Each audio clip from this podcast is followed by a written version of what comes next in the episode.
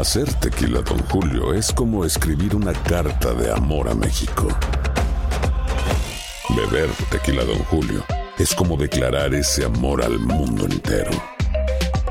Don Julio es el tequila de lujo original, hecho con la misma pasión que recorre las raíces de nuestro país. Porque si no es por amor, ¿para qué? Consume responsablemente. Don Julio Tequila, 40% alcohol por volumen, 2020. Importado por Diageo Americas, New York, New York. Si no sabes que el Spicy McCrispy tiene Spicy Pepper Sauce en el pan de arriba y en el pan de abajo, ¿qué sabes tú de la vida? Para, pa, pa, pa. ¿Quieres regalar más que flores este Día de las Madres? The Home Depot te da una idea. Pasa más tiempo con mamá plantando flores coloridas, con macetas y tierra de primera calidad para realzar su jardín. Así sentirá que es su día todos los días.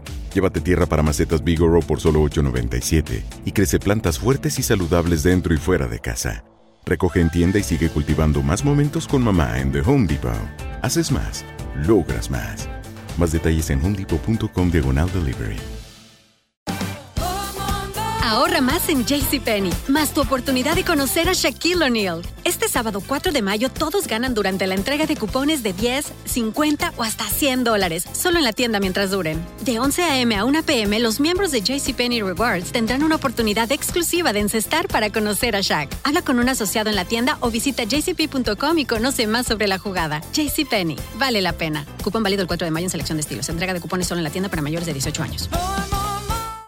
El siguiente podcast es una presentación exclusiva de Euforia On Demand. Queridos amigos, ¿cómo están? Me da mucho gusto saludarlos. Bienvenidos a Epicentro. Un placer estar con ustedes. Soy León Krause desde los estudios de Univisión en Los Ángeles, California. Una disculpa por el retraso esta semana que es enteramente achacable a mi persona. Tengo una buena razón, la verdad, para no haber grabado Epicentro hace un par de días y esa razón es que mi mujer y yo nos fuimos de viaje a la hermosa ciudad de Nueva Orleans, Luisiana. Un viajecito muy breve, la verdad, tres, tres noches, solamente dos días completos. Llegamos el eh, sábado y nos regresamos el martes a Los Ángeles. Y la intención, como, como siempre, es estar juntos, la verdad. Em, tratamos, y lo hemos conseguido en los últimos años, de darnos un viaje al año juntos. Un viaje. Nos encantaría, por supuesto, viajar dos semanas, pero no hay ni tiempo ni presupuesto para ello. Pero darnos sí, por lo menos un fin de semana largo juntos, sin hijos, sin amigos, sin nada más que nosotros, eh, de manera religiosa. Me parece de verdad muy importante así sea una escapada uh, en la misma ciudad donde uno vive. Así lo hicimos, por ejemplo, hace algunos años nos quedamos por acá, en lo que acá en Estados Unidos se conoce como un staycation, que me parece una, una frasecilla bastante simpática, un concepto bastante simpático, digamos, una vacación local, vacación en casa, eh, ¿no? Un, hotelito bonito y demás, y a disfrutarse, a eh, caminar, platicar, comer, beber, abrazarse, estar juntos. Eso fue lo que hicimos en Nueva Orleans, una ciudad preciosa, llena de música, llena de buena comida, quizá la ciudad más hermosa desde el punto de vista de la arquitectura de todo Estados Unidos y una ciudad con una historia pues uh, muy pero muy notable. Eh, con eh, todo lo que ocurrió en el sur de Estados Unidos, en la propia Luisiana, en la propia Nueva Orleans, tiene una energía muy singular. Para mí, más allá de la historia, que aprecio y creo que conozco bastante bien, Nueva Orleans también es em, pues la sede de la obra, o parte de la obra de Anne Rice, esta gran novelista que em, era una de mis favoritas cuando yo era chico, sus novelas sobre los vampiros, el famoso Lestat y Louis y demás de mi serie favorita, de mis series favoritas cuando yo era un chamaco. Así que bueno, por eso no fuimos, no, no, es, no, eh, no estuvimos, digamos, eh, con un epicentro a tiempo hace un par de días. Pero aquí estamos y pues las cosas no han hecho más que calentarse todavía más. el presidente de Estados Unidos enfrenta un serio, serio proceso de destitución. Hasta este momento es muy probable que los demócratas tengan el eh, número suficiente de votos en la Cámara de Representantes para que dicho proceso de destitución termine en el Senado, llegue al Senado y ocurra un juicio político contra el presidente Trump, que a su vez terminaría en un voto a favor o en contra de la destitución de Trump. Cada senador tendría que votar y ahí pues conoceríamos realmente de qué están hechos unos y otros tirios y troyanos. Solamente en eh, dos ocasiones se ha llegado a ese extremo, la última por supuesto con Bill Clinton, que fue absuelto y no fue retirado del cargo. Ningún presidente en la historia estadounidense ha sido removido de su puesto después de un juicio político. Richard Nixon eh, renunció antes de enfrentar un proceso como esos, así que si Donald Trump eh, enfrenta este proceso de destitución, este juicio político, y ese juicio político concluye en su remoción, será la primera vez que ocurra en la larga historia estadounidense, los doscientos y tantos años de historia que tiene Estados Unidos. Me parece que es probable que concluya esta historia en un juicio político. Me parece, como lo decíamos la semana pasada, muy, pero muy improbable que dicho juicio termine en la remoción de Donald Trump, porque para eso se necesita que 20 senadores eh, republicanos le den la espalda al presidente de su partido y voten en su contra. Y eso simplemente parece imposible, porque todavía Donald Trump es muy, pero muy popular entre los votantes republicanos. Pero eso no quiere decir que el eh, proceso de destitución no vaya a marcar eh, la campaña del año que viene. Ya está marcando la campaña entre los demócratas. El debate de este mes seguramente tendrá como protagonista central, indiscutible, a Donald Trump y al proceso de destitución. Y así será de aquí en adelante, pase lo que pase. Pero por supuesto, si esto en efecto sigue avanzando, y eh, termina en un juicio en el Senado con muchísima mayor razón. Será el gran tema del 2020 para el presidente de Estados Unidos y para el candidato o candidata del Partido Demócrata. Pero no será ni de lejos el único tema. Hay varios otros temas que estarán en la agenda eh, el año que viene. Incluso si Donald Trump no es quien está enfrentando eh, la, reelección y de pronto está, em, eh, más bien corresponde a Mike Pence, el vicepresidente de Estados Unidos, aunque yo estoy convencido de que sería en efecto Donald Trump quien eh, será Donald Trump quien llegue, no ileso sin duda, pero llegue a la elección de noviembre del año que viene. Uno de esos temas es, no cabe duda, la migración. Y ahí perdido entre el escándalo de estos últimos días está un reportaje del New York Times que describe de verdad como nunca antes, el calibre de obsesión nativista, yo incluso diría locura, y creo que no es una descripción incorrecta ni exagerada, locura nativista del presidente de Estados Unidos en su proceso para encontrar una estrategia que detuviera la migración hacia Estados Unidos, la migración sin documentos hacia Estados Unidos.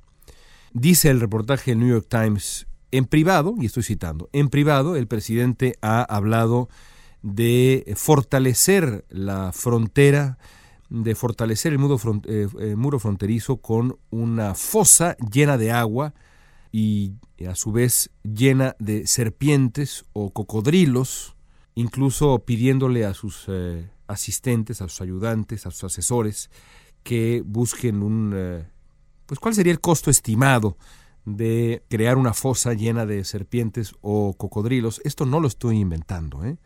esto está en el New York Times.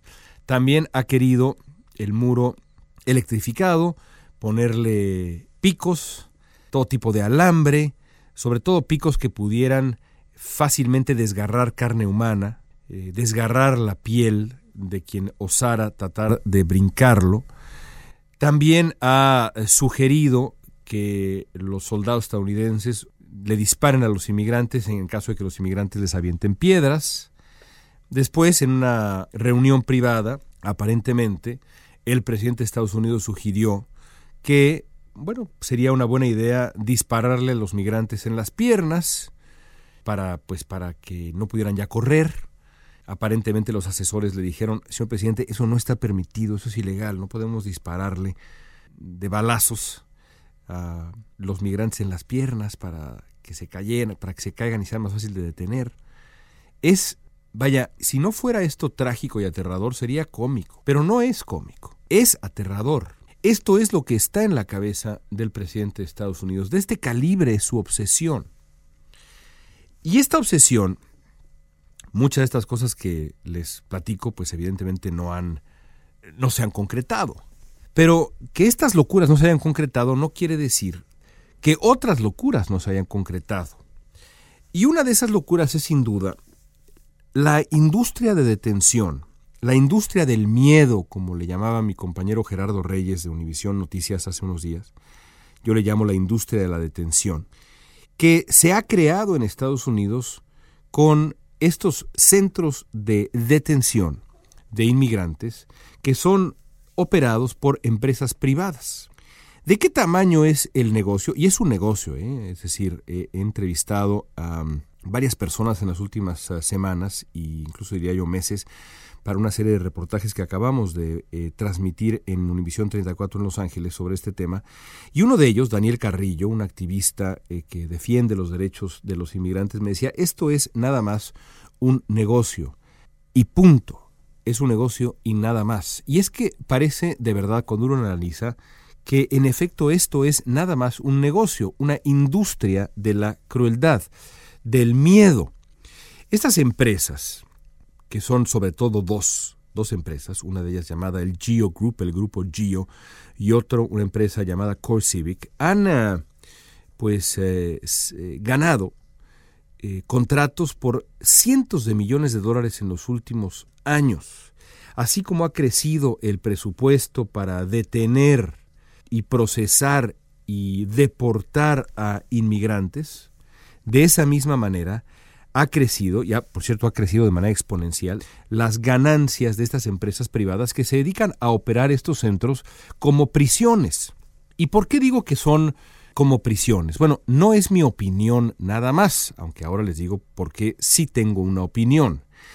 En septiembre del 2018, el propio Departamento de Seguridad Interior en Estados Unidos publicó un reporte eh, muy pero muy crítico del el centro de detención de adelanto.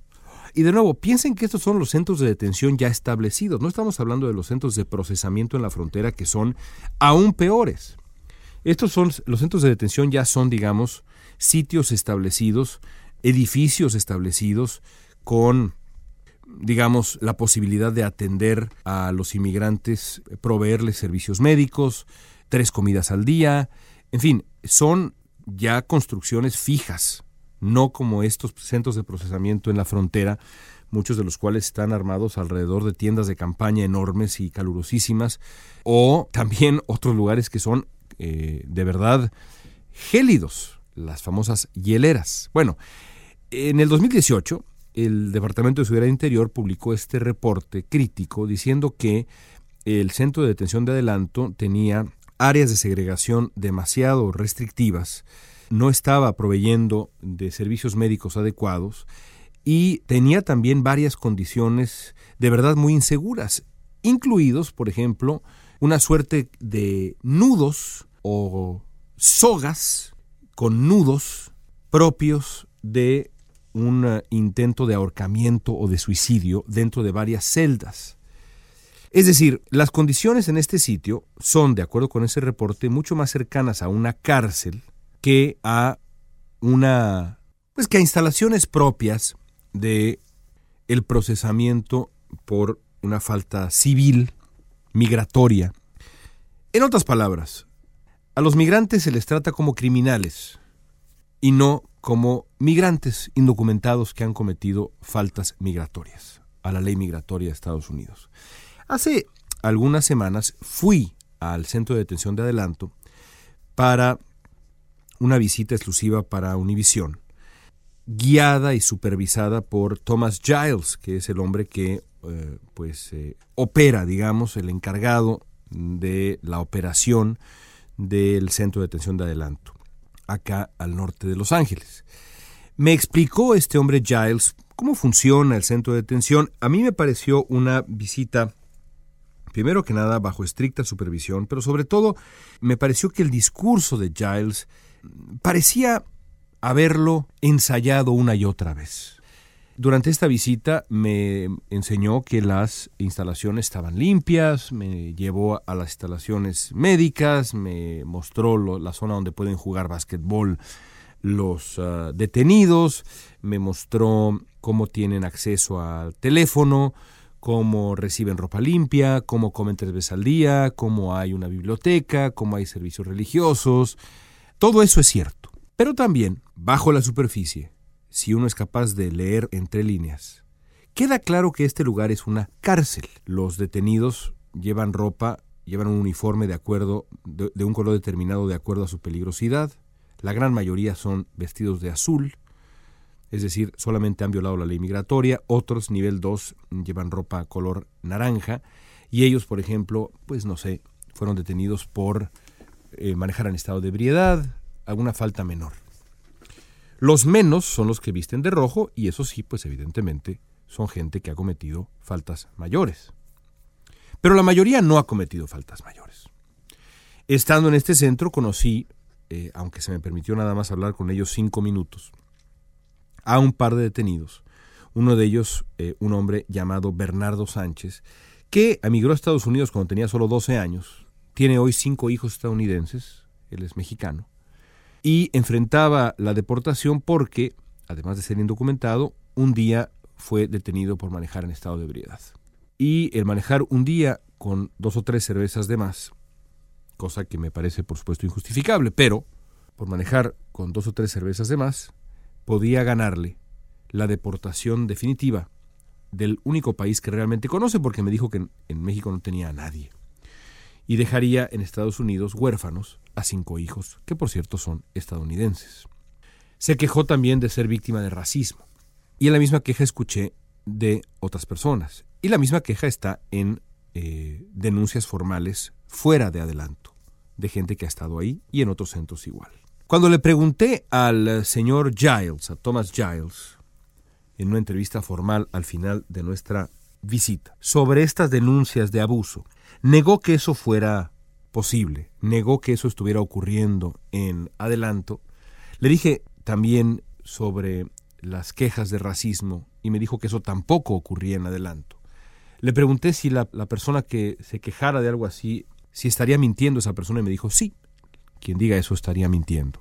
Es decir, se negó a aceptar que en ese sitio hubiera condiciones dignas a una cárcel y se dedicó más bien a defender lo que yo vi con mis propios ojos.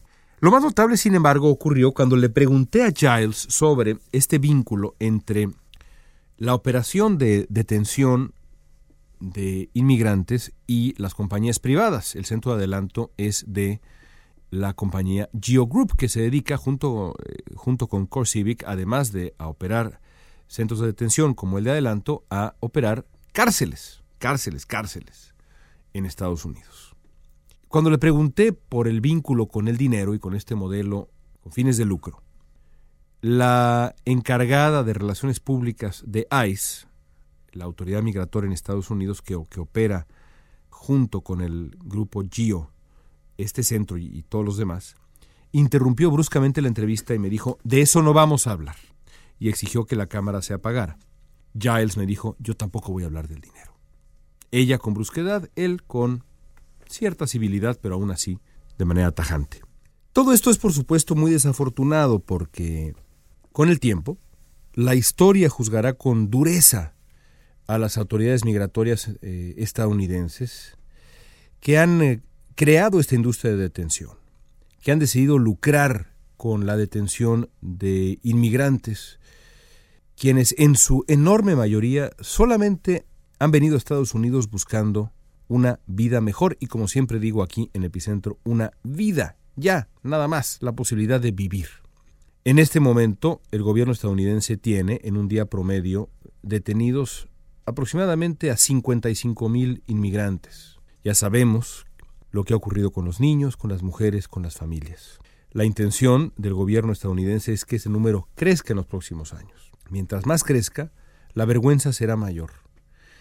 Cuando pienso cómo juzgará, insisto, la historia a Donald Trump y sus ideas enloquecidas de la fosa con cocodrilos y serpientes, o la idea brutal de dispararle a las piernas a los inmigrantes, pero también a esta industria de detención, estoy convencido de que la historia será dura con Trump y con Stephen Miller y con los nativistas que los han acompañado.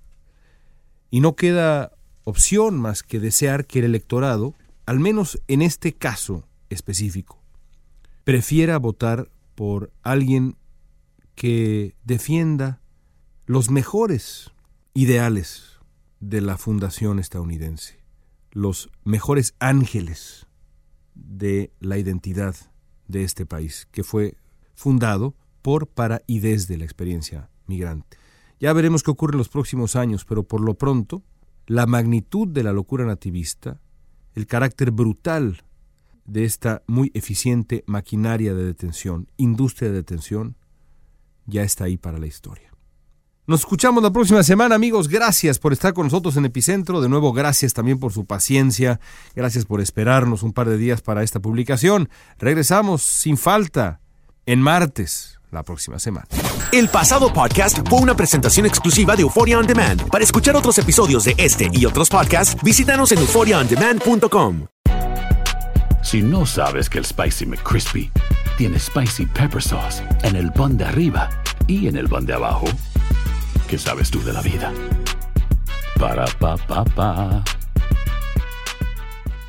Boost Mobile tiene una gran oferta para que aproveches tu reembolso de impuestos al máximo y te mantengas conectado. Al cambiarte a Boost, recibe un 50% de descuento en tu primer mes de datos ilimitados. O, con un plan ilimitado de 40 dólares, llévate un Samsung Galaxy A15 5G por $39.99. Obtén los mejores teléfonos en las redes 5G más grandes del país. Con Boost Mobile, cambiarse es fácil. Solo visita boostmobile.com. Boost Mobile, sin miedo al éxito. Para clientes nuevos y solamente en línea, requiere AroPay. 50% de descuento en el primer mes requiere un plan de 25 dólares al mes. Aplican otras restricciones. Visita para detalles.